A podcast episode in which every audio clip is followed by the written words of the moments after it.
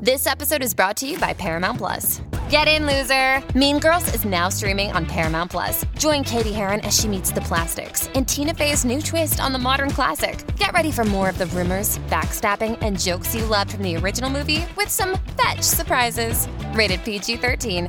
Wear pink and head to ParamountPlus.com to try it free.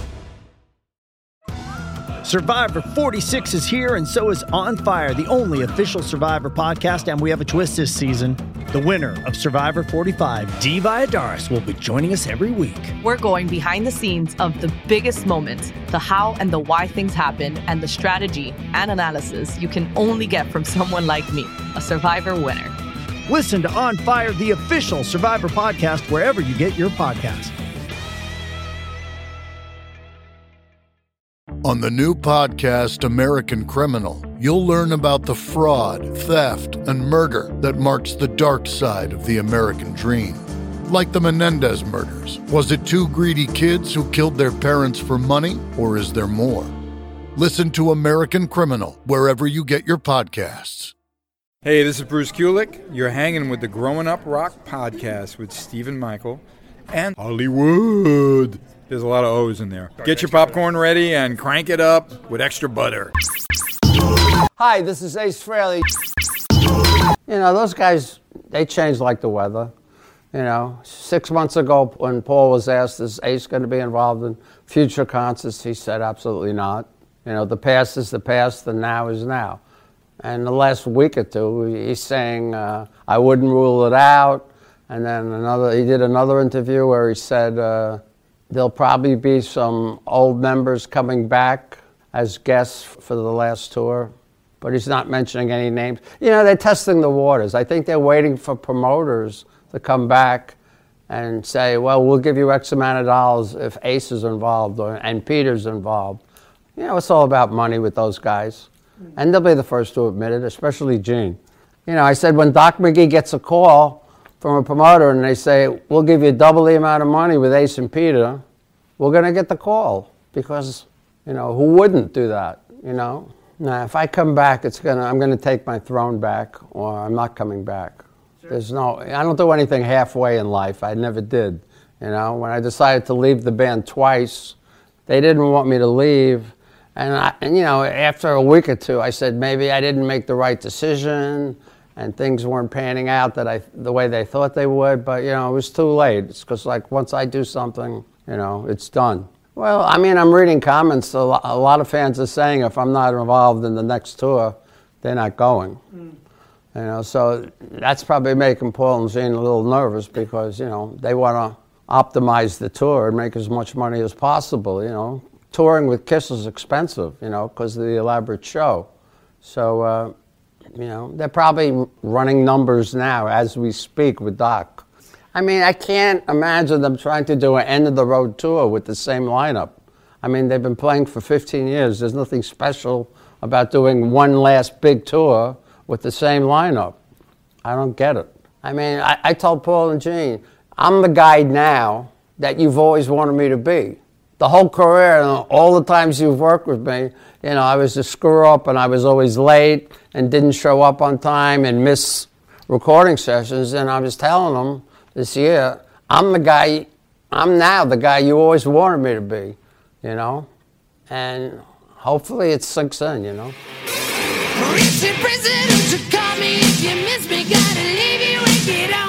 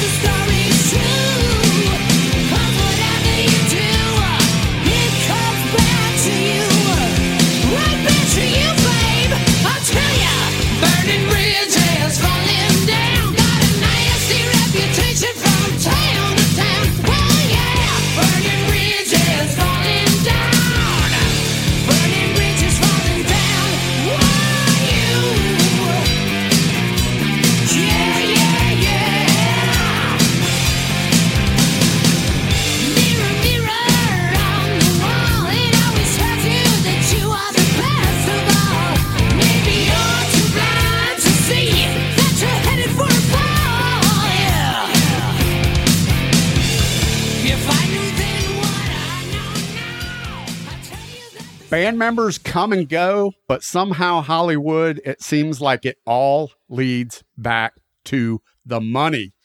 Money makes the world go round, baby. Yeah, it's interesting because the only people that don't care about how much money these bands are making are the actual fans. They give two shits about who's making money, who's not, who feels like it, who doesn't. Like the fans just want to have X. The problem is X is different for everybody. Do you think when either you or me record a solo episode of the Growing Up Rock podcast, somebody says it's fake Growing Up Rock? The questions I get are you guys broken up? are you guys not going to be together anymore? Usually the quotes I get is good. It's better with just Hollywood. well, I get those too. I just I was trying to be nice. hey, I'm doing what I do. You know, I've always done what I do. I'm doing what I do the way I've always done it and the way I'll always do it. So, this episode is another one of those episodes that obviously people are extremely passionate about. And to me, these make for the great conversation because people are passionate. I don't really necessarily think that there's a right or wrong answer, but there's a lot of different angles, especially on this type of topic, because there were points being made on both sides of the fence to me that were extremely valid. So I was just kind of playing devil's advocate in the chat rooms and asking questions that I wasn't trying to be a jerk. I was trying to actually get the answer out of people. Uh, so if this is okay, then what about this? But the name of the episode is Is This a Tribute Band? So you want to kind of tell the listeners that are tuning in basically what this episode's going to be about? Yeah, he wasn't trying to be an ass. It just kind of happens. Any question he asks basically comes out as an ass question. But, anyways, so what our thought process was it's like there's all these bands that, you know, have lost a member, two, sometimes four or five. Some have died. Some don't want to leave the house. Some got rags and riches some other way and they're not interested anymore. And we just wanted to kind of reach out to the listener base and go, okay, give us an idea of what you think about some of these bands, right? And we'll we'll kind of share that when we get into the episode of what bands we were talking about. And I will tell you right out of the gate, when I give my feelings about some of these bands, I'm going to apply X rule to one band and then break that rule with the very next band. Like I'm just going to stick with what I think, whether I'm following my own rules or not. That's absolutely correct because I think what you're going to find as we get into this and we share not only both of our opinions, but uh, the opinions of all the people that chimed in, which was a lot. It's absolutely no black and white. It's completely gray. And so the one thing that applies to this band is not going to apply to this next band. It's going to be a good conversation for sure.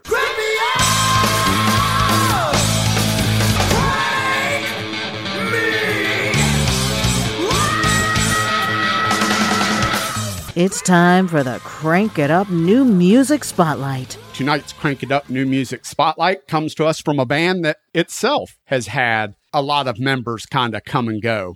11 to be exact. But this is a band that both Sonny and I are pretty high on. We've always liked this band a bit between the two of us, and that is Buckcherry. They've got a new album coming out in June called Hellbound. And let's see, the current lineup of this band is Josh Todd and Stevie D. They've been there for a while. Kelly Lemieux on bass, Francis Ruiz on drums, and Billy Rowe on rhythm and lead guitar, which Billy Rowe is from Jetboy. He's a former guest on the podcast. I didn't know he was in the band now. Did you know this? Uh, they change members constantly, and I think that happened probably during COVID, so we probably weren't going to know the difference. So this is the new single off the record. I encourage you not just to listen to this song, but go out and watch the video. It's good. I like the video. it's good eye candy, but this is called So Hott.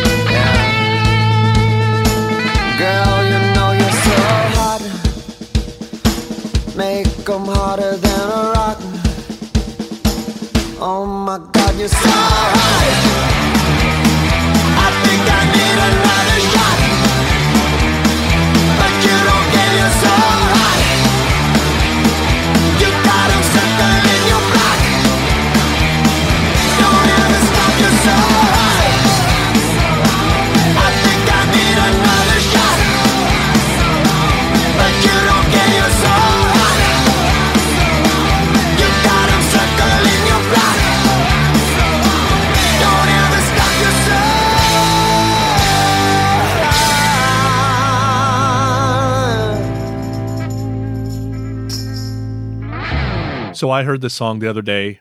It's classic Buckcherry. This is what I love about Buckcherry. It's got the groove. It's got that Buckcherry flavor. Josh hasn't lost any part of his voice. He's a young guy. He's not going to lose it yet. And I don't know if he can lose it because I think he's just singing what he would sing. He's not kind of going out of his range. He just kind of has that rasp. Buckcherry is in no way a tribute band to me. Buckcherry is a top 50 band for me, which people might be surprised about. And honestly, I don't need Stevie D. I really just need Josh Todd. I wouldn't know the difference if Stevie was there or not. I'm sure he's a great guy. I've never met the guy. But reality is, if they change singers, I'd probably lose interest. Well, I think where you need Stevie D is I think that the collaboration between Josh and Stevie is really tight. So I think that the sound and the way the songs are written really comes from the two of them. And if one or the other is gone, the sound is going to change drastically with this band. And I saw that Marti Frederiksen produced this record, and Marti's done a ton of stuff, including Aerosmith, Def Leppard, stuff like that. So if this song is the way the record's going to sound, I'm really excited to hear the record because I just haven't been blown away, honestly, by their last few efforts. It's not that I've hated them, it just hasn't been as good as some of the earlier stuff to me. So I'm excited. I like this tune, so we'll see where it goes from here. The album is set to be released on June 25th, and it's on Earache Records and Roundhill Records.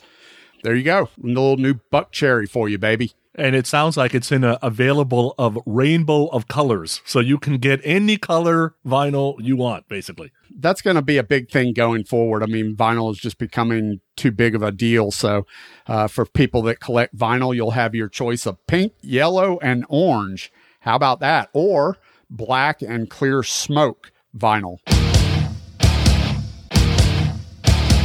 Please make sure you subscribe to our podcast, Growing Up Rock, and leave us a review on iTunes. Give us a like and leave us a comment on Facebook at Growing Up Rock. So, getting to the episode, again, we went out on Facebook. If you're not part of our Facebook group, we'll talk about that in a little while, but please join up. And basically, we just put a post out, and this is what the post said We want to hear from you. Share your thoughts. LA Guns, Ratt, Great White, Skid Row, Foreigner, Kiss, Queensryche, Dokken, Warrant. Are they just tribute bands now that the classic lineups are no longer touring? Are these bands better now than they were versus their classic lineup? Which of these bands just need to stop altogether? Any other bands have the same issue? Do you give the new music a chance? Which bands in this situation absolutely need to reunite to get you interested again? So, you know, right out of the gate, Mark was solemn, right? That's too many questions. Why don't you ask one question at a time? It's like, dude, I'm trying to get the conversation going. So, but anyway, so we got a ton of comments, and I will tell you, some of it was very, very passionate. None of it was mean, but there was a Tesla conversation that went off on a tangent. And I, don't even know if Tesla should be in this mix because four out of the five guys are still there. So it was a very, very interesting topic. So start out with some general comments. Gordon Enright said, Yes, they are tribute bands, and I will not go see them. They can do what they want. We don't have to like it. All right, Gordon, gotcha. Todd Kolowski said, I really don't care too much who's in the band as long as a couple of the originals that I like are still in it and is still rocking. I don't think any of the band pictures here are better now than they were before. Max Lynch says it almost seems like the voice is the most significant factor whether a band is considered a tribute or not. Vocal styling does change the dynamic of the material. So my first question to you is what do you think about Max's comment, right? Like the voice does change it, right? Like Bruce comes in, Maiden changed. Yeah, so there's a reason there's a saying that says the singer is the voice of the band. I mean, that can mean a whole lot of things.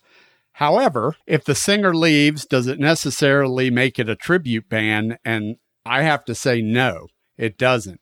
It just depends. There have been singers that have come in and changed the sound a bit, but actually have ushered in a completely popular era for whatever band.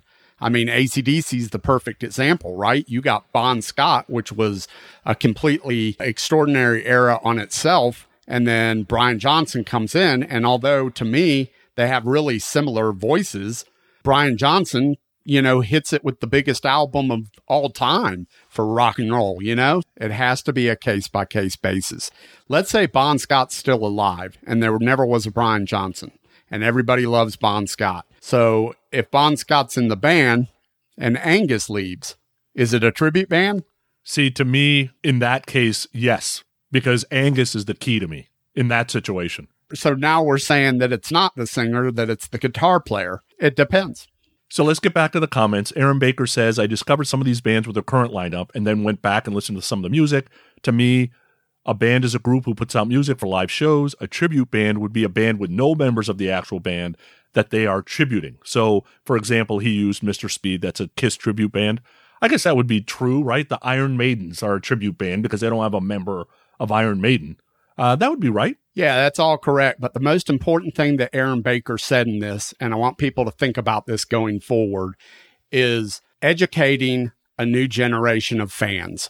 Had it not been for these bands that are still out there plugging it away, whether it's with one member or two members or five members, Aaron Baker, along with a host of other people, may not be discovering these bands. Everybody can't go to Spotify and discover a rock band. Sometimes you just need to see what's coming through town and go see it. So to me, that's something I'm extremely passionate about. And I feel like that's something to take into account why we're going forward in this conversation. Tuck Watt said the whole they're just a tribute band now argument's so old and tired. I'm somewhat in agreement with you there.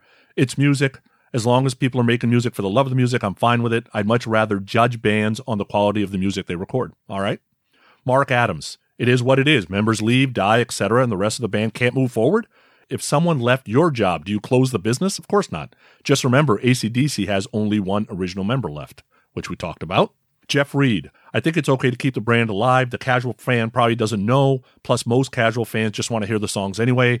As long as the replacement honors the originals the best they can, I'm okay with it. Jeff El Jefe says, Bands are like any other business. I mean, none of the original McDonald's employees are still there, yet is still McDonald's. I was going to ask you, Stephen, it is interesting, right? Because nobody complains about the Batmans, the Supermans, the Spider-Mans. Like those guys can change. But if my bass player changes, all of a sudden it's a tribute band? Yeah, people can't quite grasp yet the fact that we're discussing brands and not necessarily bands because 50 years ago, brands in music weren't really necessarily a thing. Now they are. It's become the thing.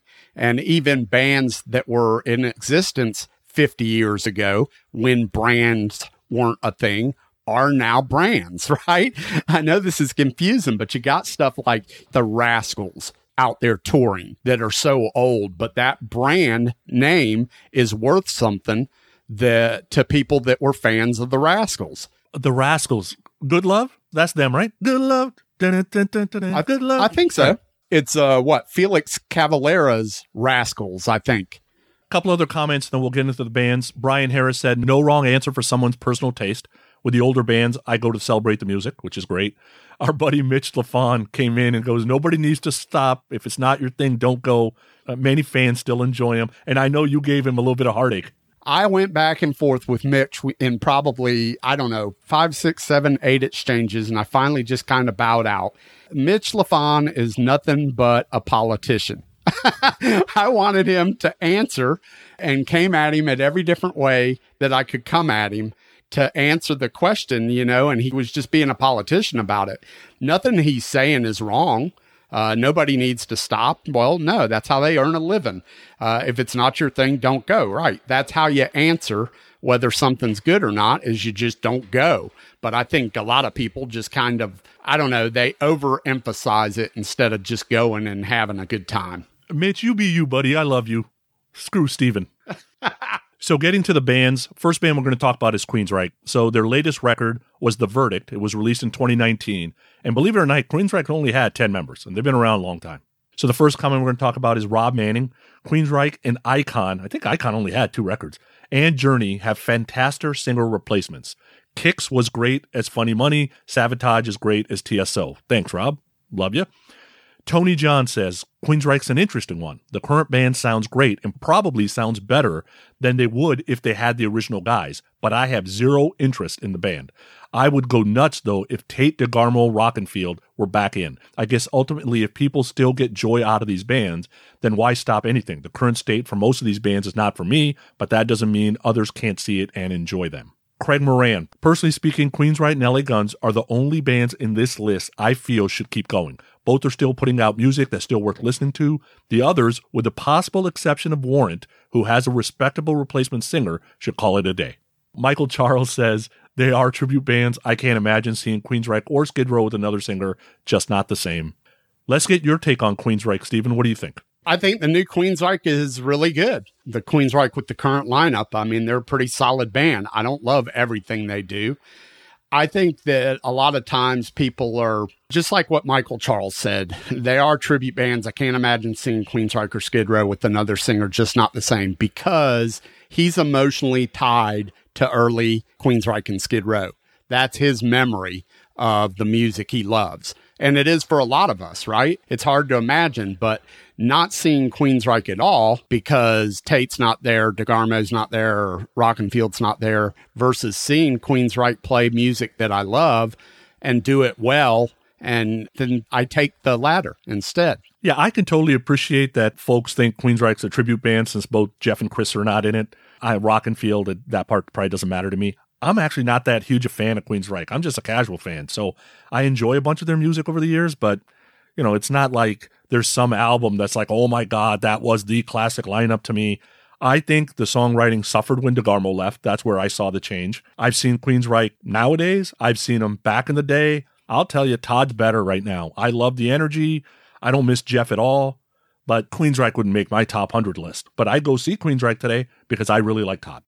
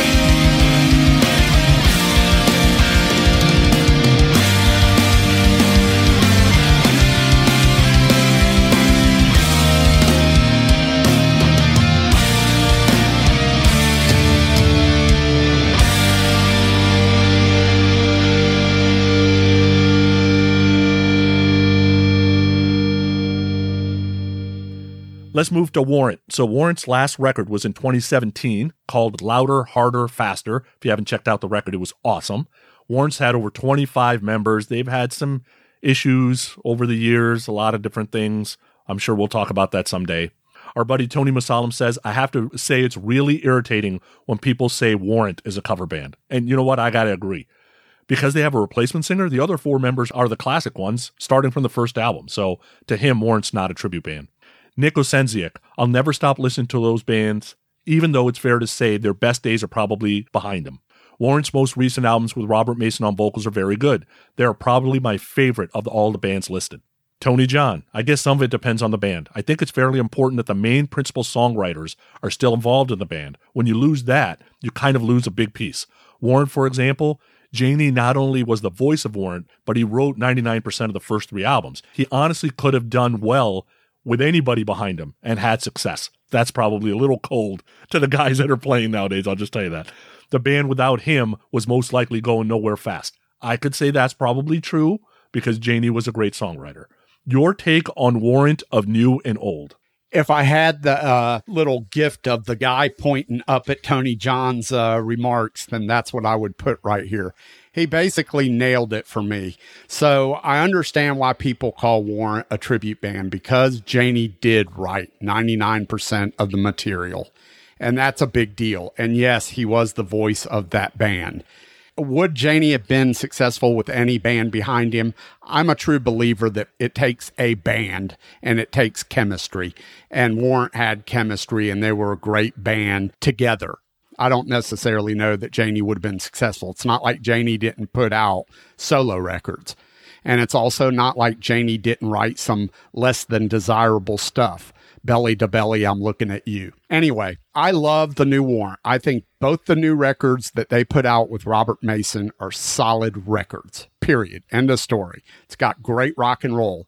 And if you're one of the people that turns your nose up at Warrant because you just don't want to hear or see anything from them with Robert Mason, then to me, you're missing out. And to me, this is part of the issue with rock and roll today this is why rock and roll struggles and has to be like an indie thing nowadays because the old guard of people that loved rock and roll are kind of on their high horse a lot of times with stuff like this.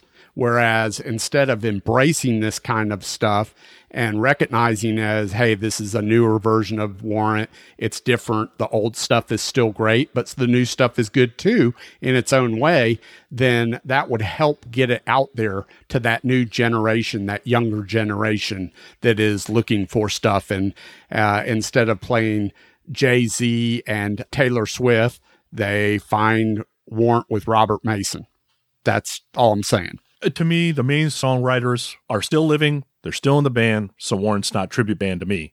Now, let me start because there's going to be some things I say about Robert that might sound bad. So I'm going to start by saying I love Robert Mason. I love his voice. I've seen him live many times with and without Jani. Robert does a wonderful job with the rocking songs. And at times, I hate to be that guy. At times, Robert is better than Jani live. I'm just going to be honest. Okay. Now, that being said, Robert does not do the ballads as well as Jani did. And that's because to me, Robert is a yelper. So when the ballads come, they don't have that same feeling and angst and pain of the songwriter who actually wrote it because you're speaking somebody else's words.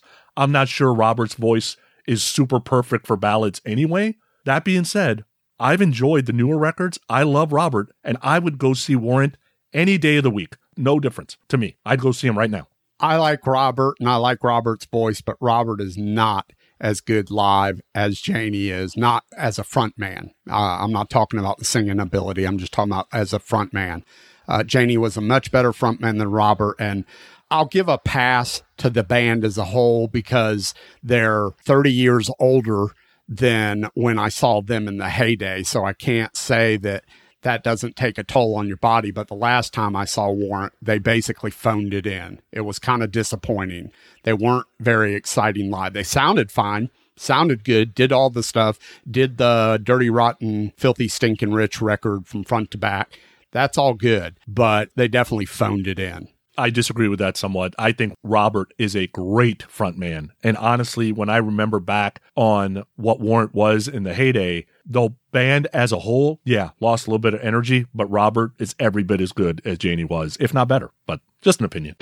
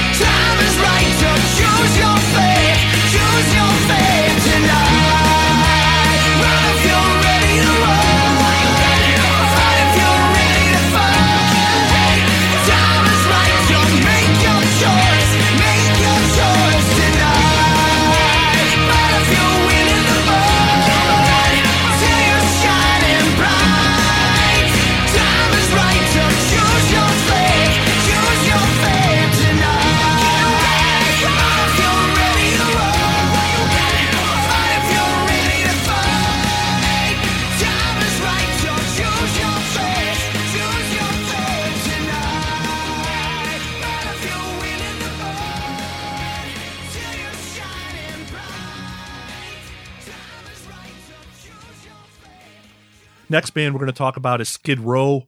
Their last record was United World Rebellion Chapter 2 Rise of the Damnation Army in 2014. Yes, it sold one copy because even the band members didn't buy one. Okay? Skid Row has had 16 members so far. Some comments about Skid Row. Tony Masalam says, I give new music by all these bands a chance. Most of the records that have come out post original lineups have been pretty good, if not great. Queensryche and Warrant put out some good records with their new singers. I'm looking forward to hearing the new Skid Row CD. And honestly, there was several people that said the same thing. Craig Moran, Sebastian's voice is just so distinct. If I had a choice to see Baz solo or current Skid Row, I'm going to see Baz. In fact, I have. I just don't care to hear anyone else sing those songs. Mark, who's Tony's brother, I've seen both. Actually, I saw Skid Row with Johnny, Tony, and ZP. Tony sang the songs the best, better than Baz can do it anyway, but he'd still like to see a reunion. Scott Crouch said if you have a singer and a guitar player or in a band, it's probably okay. But if less than half are from the classic lineup, then it's probably more of a tribute thing. And then Daniel People said, and that guitar player really needs to have a signature sound. However, as good as he is, Snake Sabo isn't selling a Skid Row tour if at bare minimum Rachel's not there. So ZP goes out with a bunch of people that nobody knows. Skid Row probably doesn't sell four tickets. the four girls that want to see ZP, basically. Steven, your take on the new and old Skid Row? I've seen Skid Row in all forms. I saw him early on with Sebastian. I saw him with Johnny several times. I never saw him with Tony Harnell, and I've seen him with ZP. I'll reserve my judgment with ZP because you guys loved it on the cruise and I didn't. There was something off about him. Maybe it was just where I was uh, standing from a sound perspective. I don't know. I just didn't like it that much.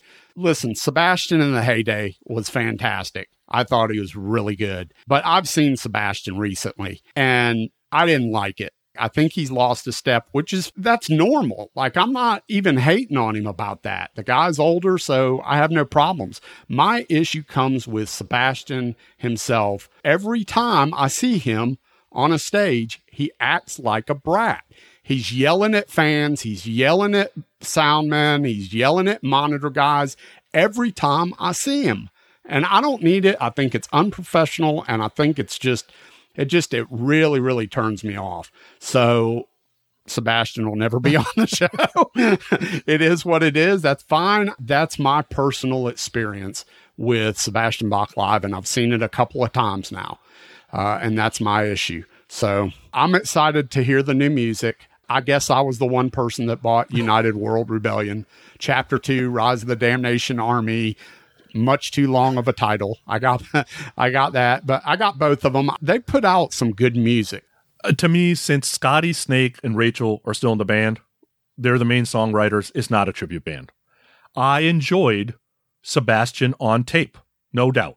Live, dude, Sebastian was brutal to me. I saw him several times. I cannot even compare him because he was so bad. So Solinger joins. The music wasn't as great on tape, I thought, and the live aspect didn't get much better. Then Harnell joins. I saw them live. I thought Harnell, the live aspect got better. They didn't do any music together. I've seen Skid Row now six times with ZP, and they are outstanding. ZP is awesome. I don't need Sebastian back ever. And I would love to hear a new album with ZP because if you've heard any of the Dragon Force stuff, dude, ZP can sing. So, and Skid Row's a top 100 band for me either way, but I think today's lineup is better than it was in 1990. And now, definitely, Sebastian will never be on this show. I don't know about that all being better than 1990. All I know is that because I saw him both times on the Slave to the Grind tour, I saw him open up for Guns N' Roses on the Use Your Illusion, which I think was the Slave to the Grind tour, and then they started headlining. Both times they were a force to be reckoned with. They hit that stage and shredded it. So definitely, I don't know that it's better now, but it's not a tribute band, and I think it can stand on its own merit. Put it that way. Everyone's got a rock and roll story to tell, and we want to hear yours. So go to our website at growinguprock.com. That's one word G R O W I N U P R O C K dot com. Or visit us on our Facebook page at Growing Up Rock and tell us all about it. Let's go to a band that got a ton of comments and a ton of feelings. We'll talk about Foreigner. So, their last studio album, because they've got a bunch of live and greatest hit stuff they've been releasing for the last basically 20 years, really. But their last studio album was Can't Slow Down from 2009, and they've had over 30 members now. Some comments on Foreigner. Jeff L. Hefe says Foreigner has no original members. Journey has one yet people still pack in to see those bands. For the bands that I love, I have favorite members. For example, he's a die-hard crewhead. So if Nikki Sixx ever left, he would not be interested anymore. However, if he left and they continue to put new music out, he would at least give it a shot. So, okay, that's fair. Tony says Foreigner's getting close to an interesting time. We could actually see the band without Mick ever. It, will it still feel like a tribute band, even though some of these replacement guys have been there forever? Like, at what point, Steven, is the turning point. Like Pilson can be in there 30 years, he's still going to be a replacement guy. It all comes back to the classic lineup. That's why I tried to make it a point, I think with Tony or somebody, be careful of the wording that you use because people talk about the original lineup. Well, the original lineup is 10 guys that nobody's ever heard of, probably. You know, people come and go early on in the band. But the classic lineup of a band is when whatever the biggest albums a band has, the band that played on those classic albums. And for a band like Foreigner, that's like Head Games and the first like three or four albums on through Foreigner 4, those first four albums. That's the classic lineup. So continue because we'll get into this. There's a lot to talk about with this band. Christopher Powell, I think Foreigner's catalog's bigger than the band, so it doesn't really matter who's in the band as long as they play the songs properly. Lynn Ramsey says, It has more to do with the lead singer for me, with one exception. I really like Foreigner with Kelly Hansen. I think they're great. I saw him with Lou in the troublesome years with cancer, and he was just awful. Kelly does a great job with all of his songs. Tribute band for the most part, though. Paul Racine. I love all the bands now and then. The only one I think is a bit of a tribute band would be Foreigner. They still have Mick Jones, but that's it. Other than that, the band members have come and go in past years. Although it would be nice to see some of these bands have more original members, I understand it's a tough commitment for these guys to put someone in their band that they can't live with because he sang on their biggest albums back in the heyday. Gary Cap, any band that has at least one original member in it is not tribute band in my eyes. So a band like Foreigner is a tribute band to me. A few of the bands uh, I give a listen to when they issue new music, uh, like Kiss or Queensryche. In general, if the band can play the songs well and the fans show up, then let them continue on. We've talked a lot about Foreigner in the past, Stephen. Your thoughts on Foreigner? Christopher Powell, in the most simple way, probably nailed it. He said, I think Foreigner's catalog is bigger than that band. So it doesn't matter who's in the band as long as they play the songs properly. And right now, and has been for quite some time, they've been packing in fans. The guy Jeff mentioned, uh, Foreigner and Journey have like zero to one person that's original and in the classic lineup, and they still pack in fans. They both pack in fans because they are playing that music well right now. As much as I love Lou Gramm on record, Kelly Hansen is fantastic. He sounds so damn good live. They sound so damn good live. And one thing that occurred to me while we're talking about Foreigner, and I hadn't really thought about it really literally until we were going through these comments, is that do you think that with bands like Kiss and any hair band, insert hair band, any band that's like from glam rock or whatever, do you think bands like that, it's more about the image and the people in the band versus late 70s bands like Foreigner and Journey, where it seriously is about all the success that they had with the music on the radio? Yeah, I think the music is more respected from hell, you could say late 60s all the way probably to the early 80s. So in those cases, people give the bands a break.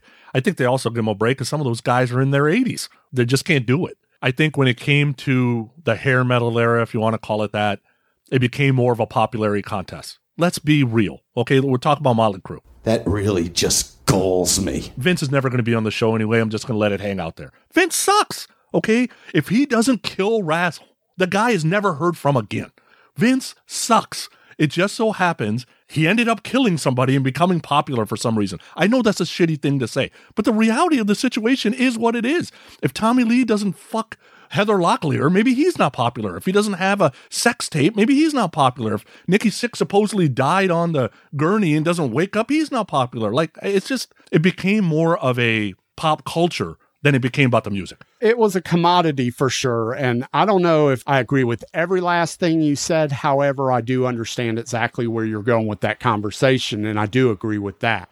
For me, it's as much as people love Kiss, everybody will swear up and down, especially the people in our circles, because Kiss is a big deal.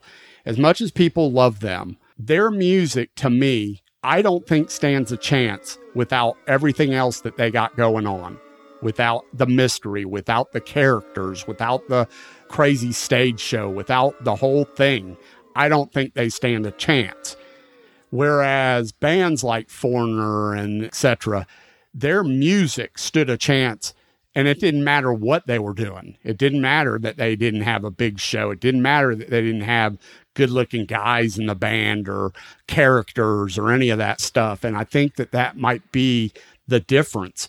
Sure, do we like Kiss music? Of course we do. There's a lot of great songs. I love Kiss music. That's not what I'm trying to say here. But to the average person who is not us, who is not a music geek, does that matter? Yeah, and I think uh, one last thing on this is, you know, take Zeppelin for example. I think people would have a hard time with Zeppelin getting back together and Page going out with a bunch of guys and not having Plant involved at all. If one of those guys passes, though, then people will give it a break because at least they're getting back together and celebrating the music. So I think there's this respect factor that if the person's there and they can do it in the people's eyes and they're not involved, then it's not respectful. They're there and can't do it for whatever health reason, then people seem to give it a break a little bit. Yeah! Uh, my thought on Foreigner I think Foreigner could be considered a tribute band, especially with no Mick Jones. Okay, I get it. This band is faceless. We've talked about it before. You might as well just put masks on them and call them Ghost. Like nobody would know the difference except for the music would be better. Yes, Peter Cesare, I said that. Foreigner's 1000% better than Ghost. So even though I'm calling them a tribute band, I love Kelly, I love Jeff. I would go see Foreigner any day of the week. My 20 year old son enjoys Foreigner. He deserves a chance to go see them live. He doesn't know two diddlies about Lou Gramm and doesn't care right? It doesn't matter to him. So, and Foreigner's a top 50 band for me anyway. So I, I love Foreigner all the way around. Hey, this is Jeff Pilson of Foreigner, End Machine, Dokken, you name it, I was probably in it. Anyways, you are listening to my favorite podcast, the Growing Up Rock podcast. And you know what? You better crank it up. All right. So, the Loud Minority Facebook group, just on episodes exactly like this one, a lot of times we'll post stuff in the Growing Up Rock Loud Minority Facebook group. It's a private group. All you have to do is ask to join, and we'll bring you in. It's not a huge group, but it's a lot of really passionate fans that are respectful. So there's no poison in the group, and that's important to me. But we bring people in, we'll ask opinions like this, we'll share thoughts on podcasts, we'll get ideas for other episodes, and it's just a great community. So I'll tell you guys, come over to the Growing Up Rock Loud Minority Facebook group. Invite some of your friends that are passionate about hard rock and metal into the group as well. And we'll have some conversation that's about it. That's how you can help out the podcast. You can also help out the podcast by going and leaving us a five star review at podchaser.com or Apple Podcast. Wherever you listen to podcasts, just leave us a five star review. It helps us out. Thanks.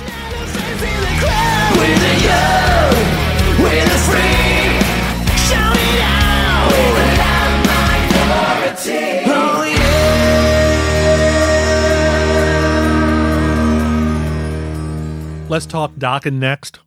Last record was Broken Bones in 2012. Dokken just released like a Lost Years type record probably about a year ago, but they're like old, old songs. So really their last studio album is Broken Bones from 2012. Dokken's had over 25 members over his lifetime. Tony is a huge Dokken fan, so I knew he would have a comment here. And I thought he had a good point. Somehow the vocalist seems to have more cachet. Example, Dokken and Ratt. Original singers, all replacement band members. Yet nobody normally complains that they're cover bands. And here's another example Whitesnake. There's only one original member there, and nobody says Whitesnake is a cover band. Bill Sharp says Dokken's named after the lead singer, so as long as he's there, I'll give it a pass. Todd Wilson says, I would normally go to any of these willingly, except Dokken. Don just needs to quit it. And Vince Neil, same thing. Both have lost it. Queensryche and Skid Row were both excellent the last time I saw them, and I keep up with their new stuff. Derek Novak, our buddy, says, I turned the corner on Dokken a long time ago. Wouldn't go see them for free. Steven, your thoughts on Dokken new and old? Because I got a lot of things to say about Dokken. a lot of interesting comments there. Dokken, named after Don Dokken. So if Don Dokken's not in the band that bears his name, just like John Bon Jovi out of Bon Jovi, would it be a tribute band? Well, I don't know. It's good points. Nobody else in the band is original. I'm with Derek Novak. I turned the corner on Dokken a long time ago. I saw for free Dokken probably 10 years ago, and Don sang everything monotone, and I couldn't take it. And Dokken is a top 10 band for me, by the way. And I couldn't do it because to me, one of the biggest things about Dokken, of course, other than George Lynch's guitar, is the vocals and the harmonies, and it's a big deal. And I just couldn't take it. So I can't tell him to stop. If somebody's paying to see this and he's making a living, then he deserves to make a living. I don't think it's fair for us to say you, you need to stop. The only problem that I have is it tarnishes the music a bit and tarnishes the legacy a bit. So that's the only issue I have. But they still put out some viable music on record, so they can still make music that sounds decent. And the rest of Dokken obviously is doing a great job at making music. Uh, new End Machine record to me is really good. So there you go. Uh, to me, Don is still involved, so Dokken is not tribute band to me. Dokken with George Lynch involved, I enjoyed a ton in the past. All the albums through Dysfunctional are great. Dokken's a top 50 band for me. I was happy when Don and George initially split up because I was starting to lose interest in Don's voice and his live show just altogether from what I had seen in the late 80s. So to me, with either Oni or Robert, Lynch Mob was like the upgraded Dokken. Nowadays, whatever Dokken puts out, whatever Lynch Mob puts out, I normally like a few songs on every album. But Don is brutal live now, and I have no interest in seeing Don live with his Dokken band. I have no interest in seeing Lynch Mob live ever again after Monsters of Rock Cruise. I'm basically done with both bands live. They won't be called Lynch Mob anyway. yeah, I'll uh, I'll just enjoy the recorded music and move on. Basically, Maybe that's why they're changing their name, so you'll come see them under a different name. yeah, they're trying to trick me.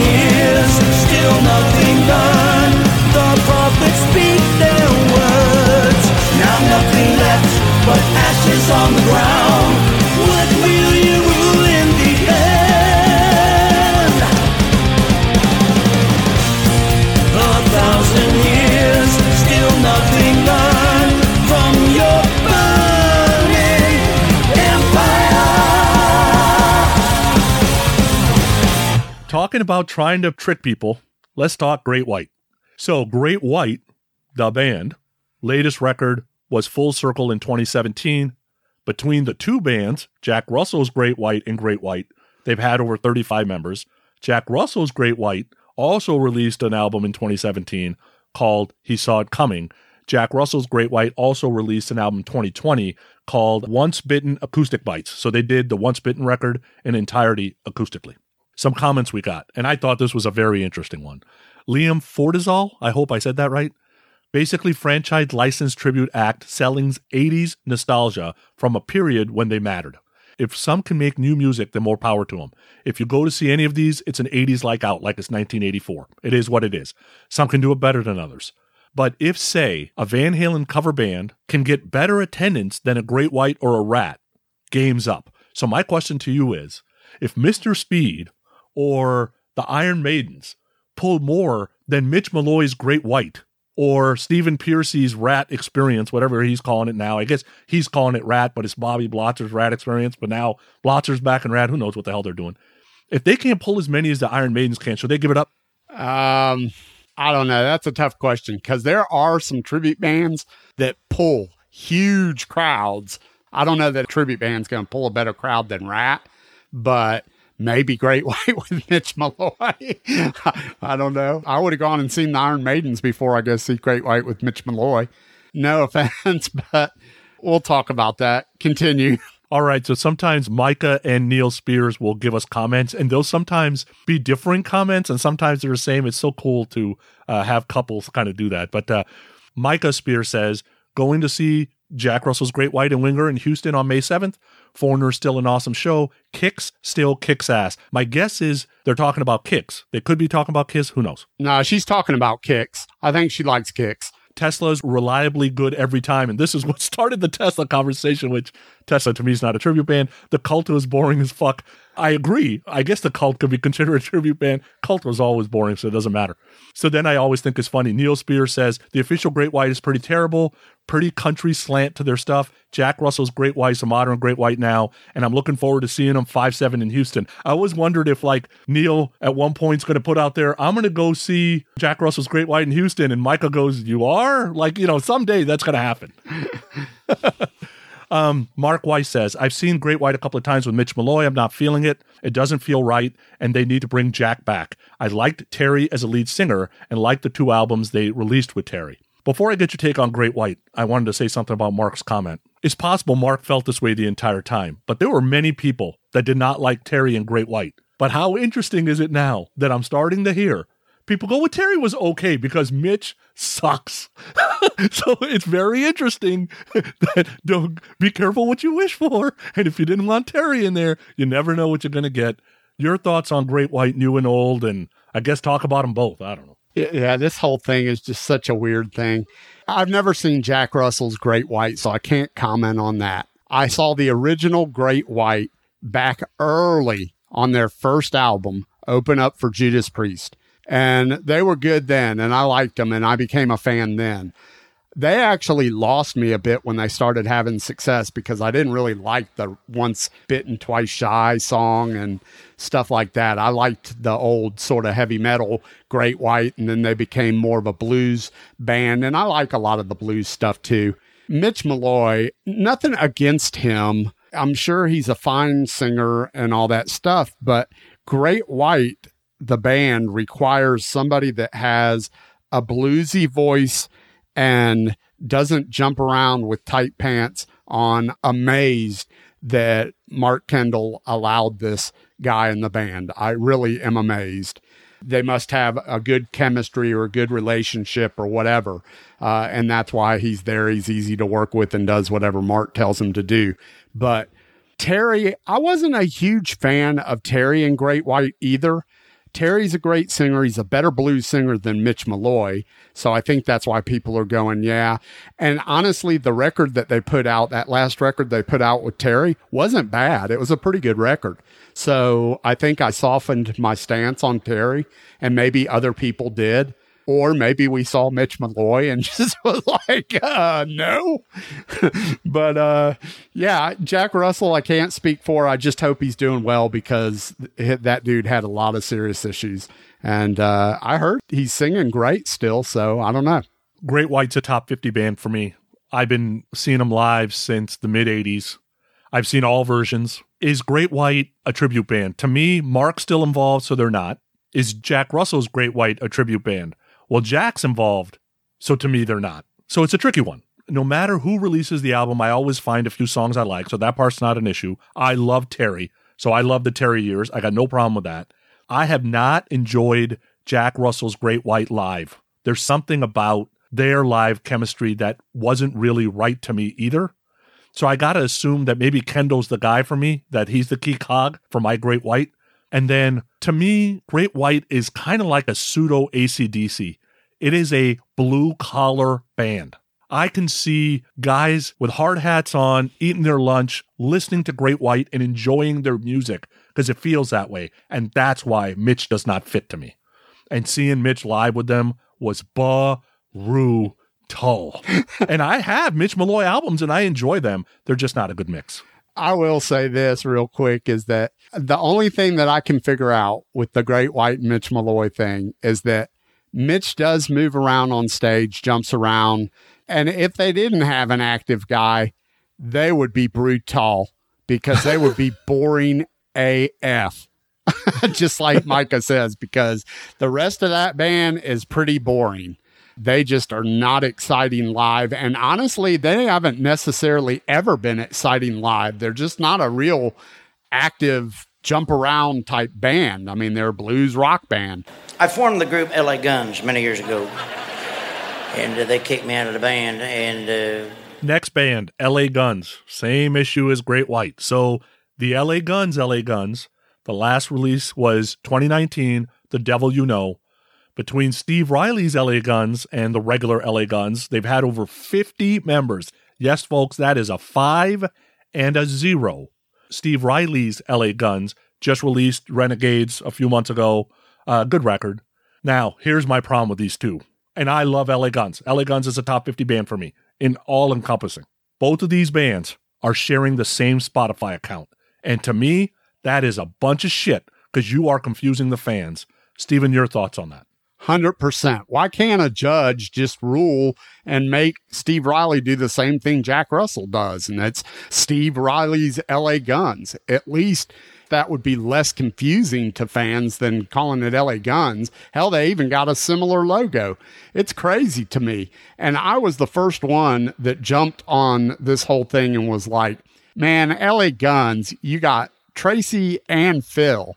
That's the band. I mean, you got the singer and the main guitar player in LA Guns. That should be the band. How is it that a drummer, no offense, drummers, but a drummer is going out there and having the name? You and I both know that dude didn't write one lick of music for the LA Guns uh, popular. There's no damn way that that drummer wrote one lick of music. You don't hear a drum beat go, oh, I love that drum fill in Never Enough. Get the fuck out of here. Come on.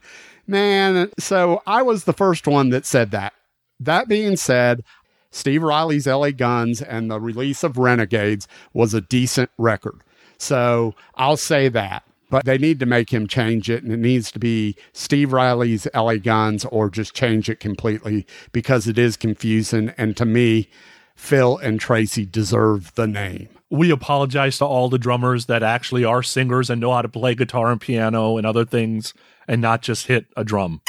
Let me apologize for these two idiots. They obviously have no idea what rock drumming entails. We here at Growing Up Rock love many drummers in all different genres. We believe drummers are important for songwriting and the live experience. Again, we mean no disrespect. Now back to our show. Uh, anyway, some comments on LA Guns. So Stephen Stacy says LA Guns is the only one that has current music I listen to, but the mileage varies. The singer changes are always hard, especially when it's further down the road. Most to me are discount bin shows. That's interesting. Ryan T. Russell says, depends. I like some of these bands and not others. LA Guns with Phil and Tracy has made some great new music, even though they're the only original band members. Same with Queensryche, but some of the others I can't take seriously. Lauren Carter said, I think it depends on the circumstances around the band. Exhibit A, LA Guns. I saw them two years ago and they kicked butt. To me, LA Guns was never a Motley or Van Halen, where the whole was greater than the sum of its parts. LA Guns to me is Phil and Tracy. I listened and enjoyed the new record. To me, they're doing it right. New music, when they have it combined with the classic hits, is the way to go, and that's what I want to see if it's available. Wally Norton, who we know is a huge LA Guns fan. This would take a while for a geek like me to elaborate on, many factors to consider, but I will generally always be accepting of change and an open ear for new music. The proof is in the pudding. Case in point, I skeptically, almost reluctantly enjoyed last year's Renegades from Riley's LA Guns. Ray Farrow Saul, Phil and Tracy version of LA Guns summer 2019. They were outstanding. The Devil You Know is a great album, best they ever sounded live. Queensryche, my favorite band, without Tate DeGarmo Rockenfeld, is nothing more than a karaoke singer fronted tribute band. Wow. Should have changed their name. Don Dokken could barely sing live in the 90s. Can't imagine how bad he is now. Warrant and Skid Row didn't even know there were still versions of them out there. Ray, buddy, really? All right. Joey D, LA Guns, is still great with Phil and Tracy. Don't care for the new Great White Singer at all. Warrant, Jani's voice is missing, but Mason does a great job. Skid Row's new singer is a hired gun, doesn't fit them at all. Dokken, his voice is shot. QR, I thought he was talking about Quiet Riot, but obviously he means Queensryche here. QR, I love Todd with them. His range is amazing. I agree. Styx is great live too. We weren't talking about Styx, but uh, good to know. Uh, Daniel Peoples, LA Guns is a weird one as both are half of the classic, but both have really good albums, but only one sounds like what's expected from LA Guns. So I know you shared some of your feelings on LA Guns. Any other feelings about that? Uh, no, I think I covered pretty much everything. I will say that most of these bands, uh, these Los Angeles bands for the most part, these Cali bands with all the member changes, the 50, the 30, all these member changes, I think a lot of those Sunset Strip bands were trading members back and forth in the early days. And I think that's why they've got the ridiculous high amount of member changes because everybody played with everybody at one point in time. Just look at the history. For LA Guns, Phil and Tracy's LA Guns to me, and Steve Riley is not. That's just all there is to it. I am not going to go see LA Guns unless it's Phil and Tracy. I will do the research to find out which LA Guns is playing before I buy the ticket, since they are confusing the fuck out of people. And I will tell you, I'm not just blaming Riley on that. I'm blaming Tracy on that too. Tracy, you got to fix the Spotify thing. That's shitty, right? And somebody's got to win the logo thing. Either give it up and go get your own logo, or take the logo and say you can't use it. But somebody's got to fix that because that's that's a bunch of shit right there.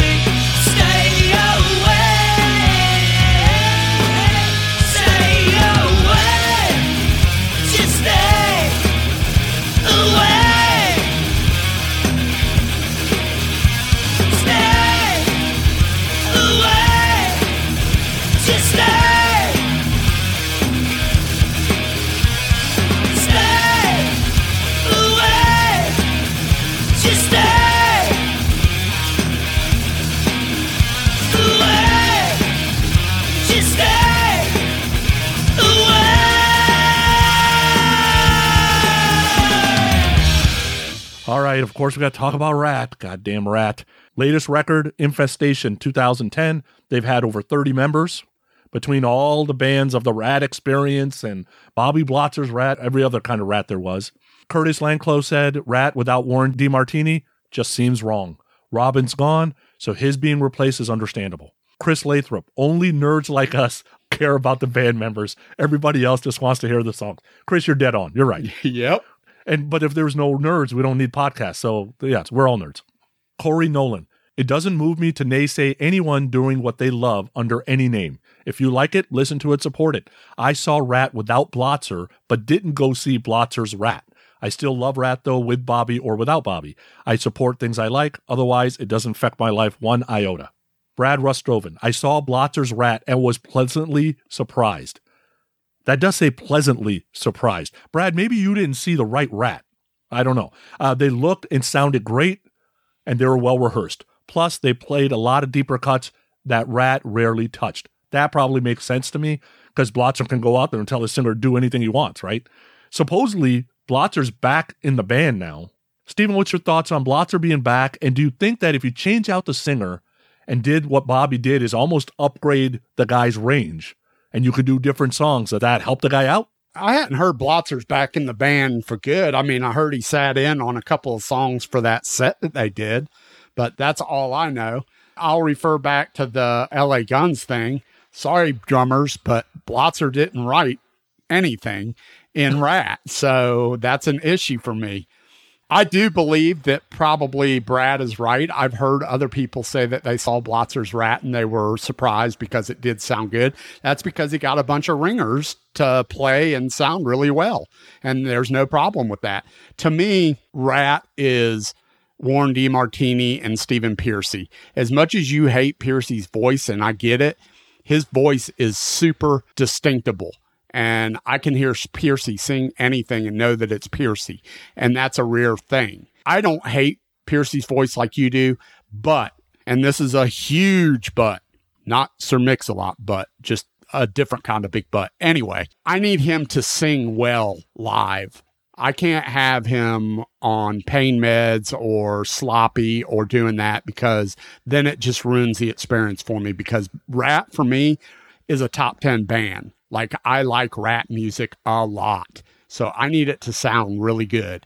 And Warren DeMartini, there was just something about his playing that was very distinct. And so I really, really, really wish they could have kept the Infestation team together and put out another record like Infestation because I thought Infestation was a great record. And that was a good lineup given that Robin, you know, isn't alive anymore. You know, my take on Ratt it's not even a top 100 band for me. I loved Out of the Cellar, downhill after that. I love Warren's playing, but I'll tell you right now, Warren joins Ratt on the Kiss Cruise, and well, Kiss Cruise, I already paid for it, so I guess it wouldn't be free. If Warren was going to join Ratt here at the local pub and play for free, I wouldn't go see him. I have no interest. I'm done with Ratt, but that's just a personal thing. That probably has nothing to do with how good they are. I like big butts and I cannot lie. You other brothers can't with an itty bitty waist and a round thing in your face, you get sprung. Wanna pull up tough cause you notice that. So in the conversation, a couple of other bands came up, and it was interesting because a couple of folks asked me about Y&T and that Meniketti's the only original guy, but everybody else is gone. You know, and yeah, that's true. The other three are gone. They all passed away. And even if they had not all passed away, Phil was the only guy that was with them at the end anyway. Uh, the other two guys, Joey and Leonard, they were already gone. And that had a lot to do with ability to still play, wanting to still play, being able to have the chops. And to me, Y&T is 100% Meniketti. If Meniketti's gone, Y&T, if Meniketti wants to retire next year, Y&T cannot go on. I would have a hard time going in to see John Nymann's Y&T. God, I hope John does not do that. I don't care who gives him the blessing. Don't do that A couple other bands that came up. I don't know who the Grassroots are, but Paul Venturi said I could say the Grassroots, but in their case, everybody was handpicked by the original bass player and gave them the rights to the name and music, and they still tour well. I don't know who they are. They're all just like the Rascals. Oh, okay. Uh, Rick Friel. Don't forget about my favorite band, Foghat. Rick Friel. Foghat? Okay, all right, all right. Uh, I don't see any of them as tribute bands. I've been in some tribute bands personally, so I know what I'm talking about. The songs are the stars. May they continue on forever. The only original on Foghat right now is Roger Earl. He's been there since the beginning. Um, the other three members from the classic lineup has passed away. Niccolo Giuseppe, and I'm not even going to try the last name. Honestly, Skid Row without Sebastian is not really Skid Row. I've tried numerous times listening to material, it doesn't click. Paul Stanley's voice is shot, so maybe it's time for him to stop. Warrant without Jani seems meh. Poison should put out some new stuff just to show us one last time the well of inspiration has truly dried up. he wants Poison to make an album just so we can shit on it. Here's the other thing, and his comments made me laugh. That's hilarious. But in his statement, I have a feeling that if Sebastian Bach joins Skid Row tomorrow and they put out an album of new material with Sebastian singing, and Jani Lane came back from the dead, God rest his soul, and he put out a record with Warrant and new material, people would shit on it. And here's why. Because these memories of this music is tied back to a era and year gone by. So we have emotional connections to that music and nothing and no one is ever going to change that. Will some people go, yeah, I like this new record with Sebastian Bach, but there's going to be people out there that shit on it and go, ah, well, it's not as good as Slave to the Grind, not as good as the first record. You and I both know it, right? it would not get much of a chance, I could tell you that. So Ronnie Y, I'm not even going to try the last name, had a very interesting comment here. He said, It'll be interesting when they perfect holograms. Think about Elvis in Tulsa in 56, Beatles at the Cavern in 63, Jimmy at Monterey Pop Festival 68, Kiss at Cobo Hall in 76, Prince at First Avenue in 84. Stephen, I haven't heard much about holograms lately. My guess is COVID kind of shut that down a little bit. You really think they're coming? I think it'll happen eventually. Yeah. I mean, who knows when? Could be 20, 30 years from now. We, I, I don't know. We may be dead and gone by the time that rolls around. But yes, I think eventually this will be a thing and I think it will happen because some brilliant kid 50 years from now is going to have a lot of money and is going to say, well, we got the technology now and the technology is improved now and I can make money with this. And so, yeah, I think you're going to see this eventually. Listen, I saw the Dio hologram thing and I enjoyed my night out. It was live music played by a live band with Dio once in a while chiming in and, and singing and they still had real singers and they still had real band and it was a good night out for me. I enjoyed it for what it was. So some other general comments we got. Righty, in my opinion, if they have one original classic lineup member and are still making new music, they're not a tribute band. Our buddy Keith Valcourt answered, which was great, case by case. Generally, I feel like the original lead singer is part of the group, then rock on. Philip Yelda, any band touring is better than no band at all. Cherish the early years in the lineups. We're not kids anymore. And sooner or later, we're going to be seeing these CDs on the late night local stations. You remember those compilations when uh, you would hear like all the 70s artists, all their greatest hits on one like CD for what, seven ninety nine, whatever. Remember that? Yeah, K-Tel. Yeah, there you go. Nicholas Grayton. I think Nostalgia Act is a more appropriate name. When was the last time these bands put out new material? And if so, how much of it gets played? Nicholas, there's a ton of new material. It doesn't get played. You're absolutely right about that. Jonathan Scott. I personally have to take each band individually to decide if it's a tribute or not. A band like Foreigner has to be labeled a tribute, although it's really an official tribute, so I don't hate on it. Kiss, I will never see as a tribute until it doesn't have Gene or Paul because Kiss isn't the first four members only. It's all 10 collectively. And then he's ready to fight people. His name is Jonathan Scott if you want to fight him. Uh, the water the waters get muddied with some other bands. Warrant felt more like a tribute when Jani was still alive and not in the band, but now that he's gone, can't say that anymore. Skid Row, of course, everybody loves the Bach fronted band, but I also understand why the guys don't want to work with them, so I give them a pass as well. I'm personally terrible and tend to lean towards band where the known frontman generally gets the nod for me as the real version. It's wrong in many cases to have that opinion, but that's a face of classic band for me most of the time. It's hard to separate that. Bill Algie. Some of these bands never mattered to me in the first place. Thanks, Bill. For me, the lead singer is huge. I think the replacements can be fine at times, and at times it doesn't work. Where it works, Foreigner Kelly Hansen. Uh, Mick could retire tomorrow and they could continue to draw huge crowds. And I agree with that. I don't think it's Mick Jones that's pulling in the crowds. Then he went kind of through the bands. Kiss, he said, it's always been Gene and Paul, so no problem. Great White, he's a Fuse fan of. He said Jane Russell. I think he meant Jack Russell um, instead of Mitch Malloy. Uh, Ratt, Pearcy's Ratt to him. He also said it's time for Don to walk away and, uh, you know, go listen to Black Swan or End Machine. It's better. Uh, Warrant, Robert Mason is a badass filling in. I think everybody agrees with that. Scott Gull actually ranked them. So he ranked these bands best to worst based on the last 25 years. And his ranking was Queensryche, number one, Kiss, Warrant, Dokken, Foreigner, Skid Row, LA Guns, Ratt, and at the end was Great White. He said, I've heard every album they've released over the 25 years. Just glad to still have them around because 95% of the modern rock sucks. Yet four of those bands had multiple versions, and I guess they got to make a buck. He also wanted to add Accept because they're better than ever as far as he's concerned. So good to hear all that. You know, we always got to do Kiss, and man, was there Kiss comments. You wanted the best, and you got the best. The hottest band in the world,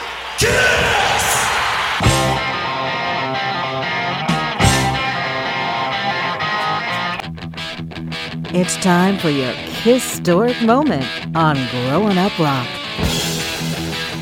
So you start talking about tribute bands, and Kiss gets a lot of mentions. So we'll go through a few of the comments from the listeners, and then we'll give our take after the historic moment here. But George Durbin III said, Kiss, they're 50% still original, so they can't really be in the tribute category. Honestly, look at a lot of the older bands, and you'll find even the lineup that they're most famous for wasn't the original lineup, which you had said earlier. James Downing said Kiss should have followed the path they were on at Revenge. A lot of people like that era, and I don't disagree, but they got to make a buck.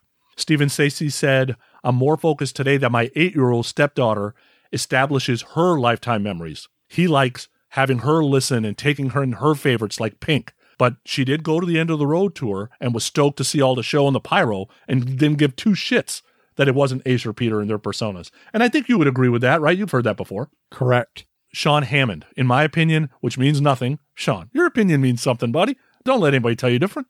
At least half of the original members should be involved, including the vocalist and one other key member. In case of Kiss, the current band has members from all eras, since some of these members were in past eras anyway.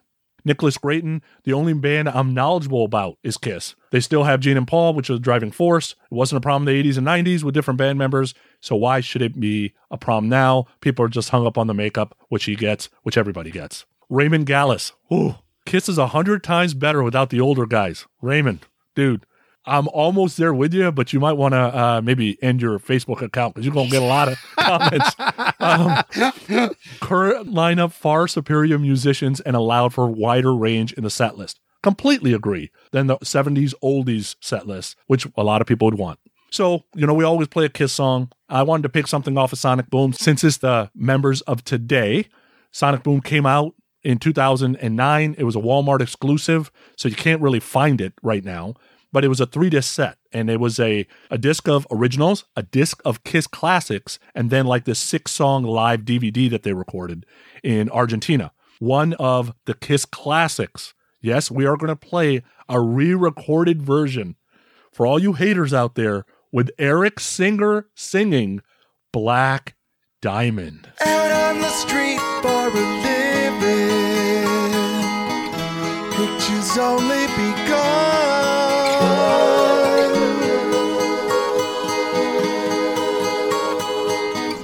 Got you under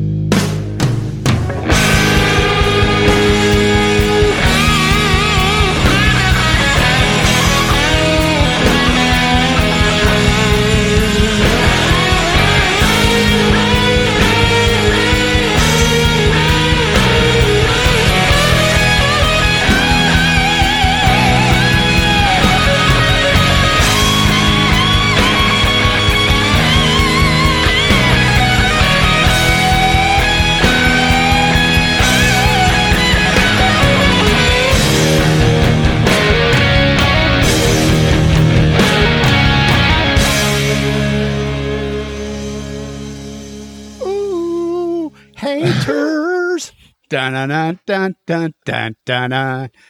Fake cheater, Chris. oh man, people just hating on poor Tommy and Eric. You know, that version is pretty solid in terms of being re recorded. It sounds better sonically. Uh, the only thing that I will say is that Peter's voice has a tad more rasp to it and a little bit more vulnerability in his voice at the beginning. So I kind of like it, the original, a little bit better, but I like the sound of this one. And your thoughts on Kiss New and Old? I get all the hate. I really do. But Gene and Paul are still there. They write all the stuff. I'm okay with that. And I think Tommy and Eric are both tremendous players, and they've kept that band going for much longer than I think they would have had it been the original guys still in the band. Uh, so that's my take on it. So you get to enjoy Kiss a little bit longer. And kind of like we were alluding to earlier, when Paul and Gene eventually go away, because they will eventually go away, do you want Kiss not to continue, even if they put the tribute band label on it or authorized. Uh, I don't know. What does Pink Floyd do? They put something, Pink Floyd puts something like authorized touring tribute band or something like stamp approval band. Do you want that not to happen at all? Because I personally think it's okay. And the reason that I think it's okay is that it keeps the band and the history alive and it gets it out there to a much younger generation. And that's important to me. They better not try to charge me a hundred bucks to see it you know, but that's all I'm saying is I'll go out on a Friday night and see a Kiss tribute band that has the seal of approval from the band and maybe has a little uh, extra oomph in their show or something, you know, and the music is performed flawlessly. And here's an important thing that they do some deeper shit. Don't come out and just do the hits. That would drive me nuts. So, as Paul would say, it all depends on when you got off the elevator, when you got on the elevator. It depends on you know what interview he's in. I got into Kiss in '84, so I don't have the same connection to the original four as the diehards do. That being said, Ace is my favorite member, and the last Ace album I enjoyed was Trouble Walking in 1989. Okay, so you know the last Kiss album I enjoyed, Revenge. I think the guys do a great job that are in the band now. I got no problem with it. They come out with 2.0. I'm good with 2.0. I'll go give it a shot because, you know, Kiss nerds need something to talk about. I need zero new music from Kiss. I'm telling you, people just want this new music so they can shit on it because it's not going to be good. You do not want new music from Kiss. Let Monster be their last album. Just forget it. That being said, we'll take a new record from Classic 78. Yeah, there you go. that makes sense. Um, but yeah, Kiss is not a tribute band. I think, just as somebody said before, they're hung up on the makeup. That's what it is. You people are dynamite! So, nice little episode here. Interesting topic. Passionate for sure. Lots of opinions. Definitely not black or white. Yeah, I think uh, for the most part, it's the singer for me. In very rare cases, if it's a distinctive guitar sound or I didn't like the singer, then that's not a tribute band to me. So, I'll give you an example. Warren DeMartini goes out as Ratt and goes hires Jeff Scott Soto to be a singer, I'm good. That's not a tribute band to me. uh, I'll I'll go back up to uh, let me see if I can find it. Who was it that Steve Steve Wright? In my humble opinion, if they have one original or classic lineup members uh, and are still making new music, they are not a tribute band. So I'd like to welcome you to Phil Rudd's ACDC. without without Brian Johnson or Angus. In fact, they went out and got Marc Storace to sing. so it's not a tribute band. I will tell you, I have a pet peeve though. I don't care what original member is left, unless it's the singer. No talking. I do not want to hear live from any other member of the band. The singer doesn't go in the corner and then the guitar player introduces the next song. I don't like that. I don't like it when Blotzer was doing it, right? Blotzer would start talking in the middle of songs like, dude, shut up and play the drums, right? You hired a singer, let him be the MC and shut up. I don't like that no matter what. I don't like it when Tony talks and Johnny's the singer, really. We don't like it when Tony talks at all.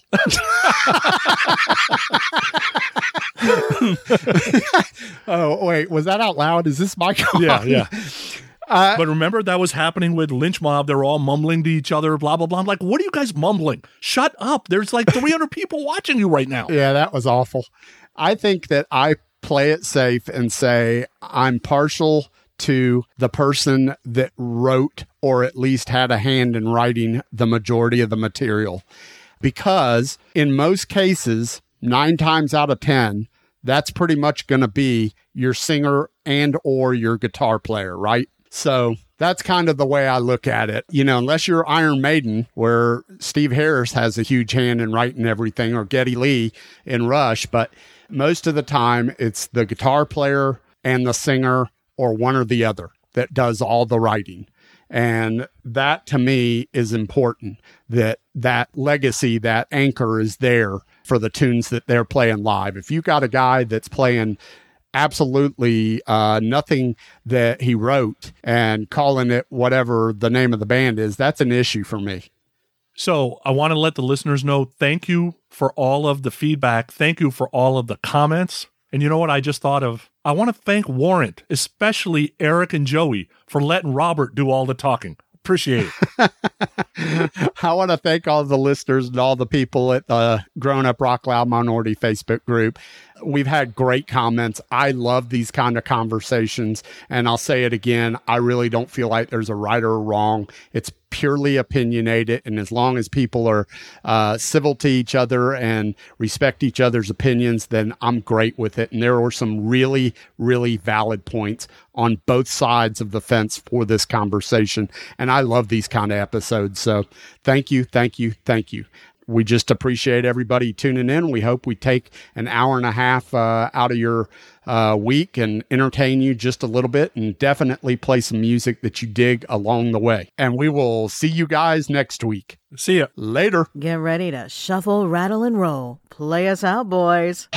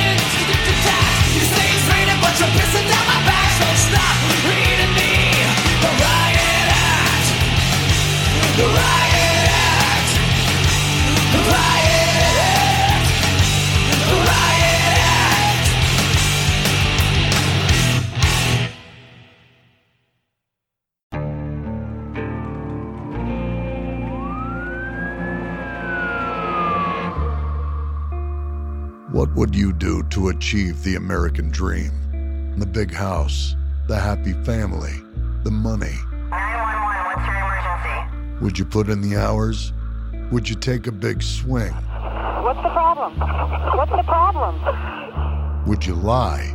Would you cheat? Would they shot? Would they shot? Would you kill? Yes. My mom is dead. My mom is right there. From Airship, the studio behind American Scandal, comes a new true crime history podcast. I'm Jeremy Schwartz, and I'll be taking you inside the minds of some of our most notorious felons and outlaws, exploring the dark side of the American dream. In my new show, American Criminal, you'll meet the picture perfect brothers who killed their parents, the thief who stole babies, the crypto king who siphoned off billions, and plenty more. From assassins and gangsters to killers and con artists. Whatever the case, whoever the criminal, you don't know the full story until now. Don't miss the debut season of American Criminal, The Menendez Brothers, beginning February 29th. Listen wherever you get your podcasts, or to get early ad free access to the entire season first, plus hundreds of other ad free history podcast episodes, subscribe at IntoHistory.com.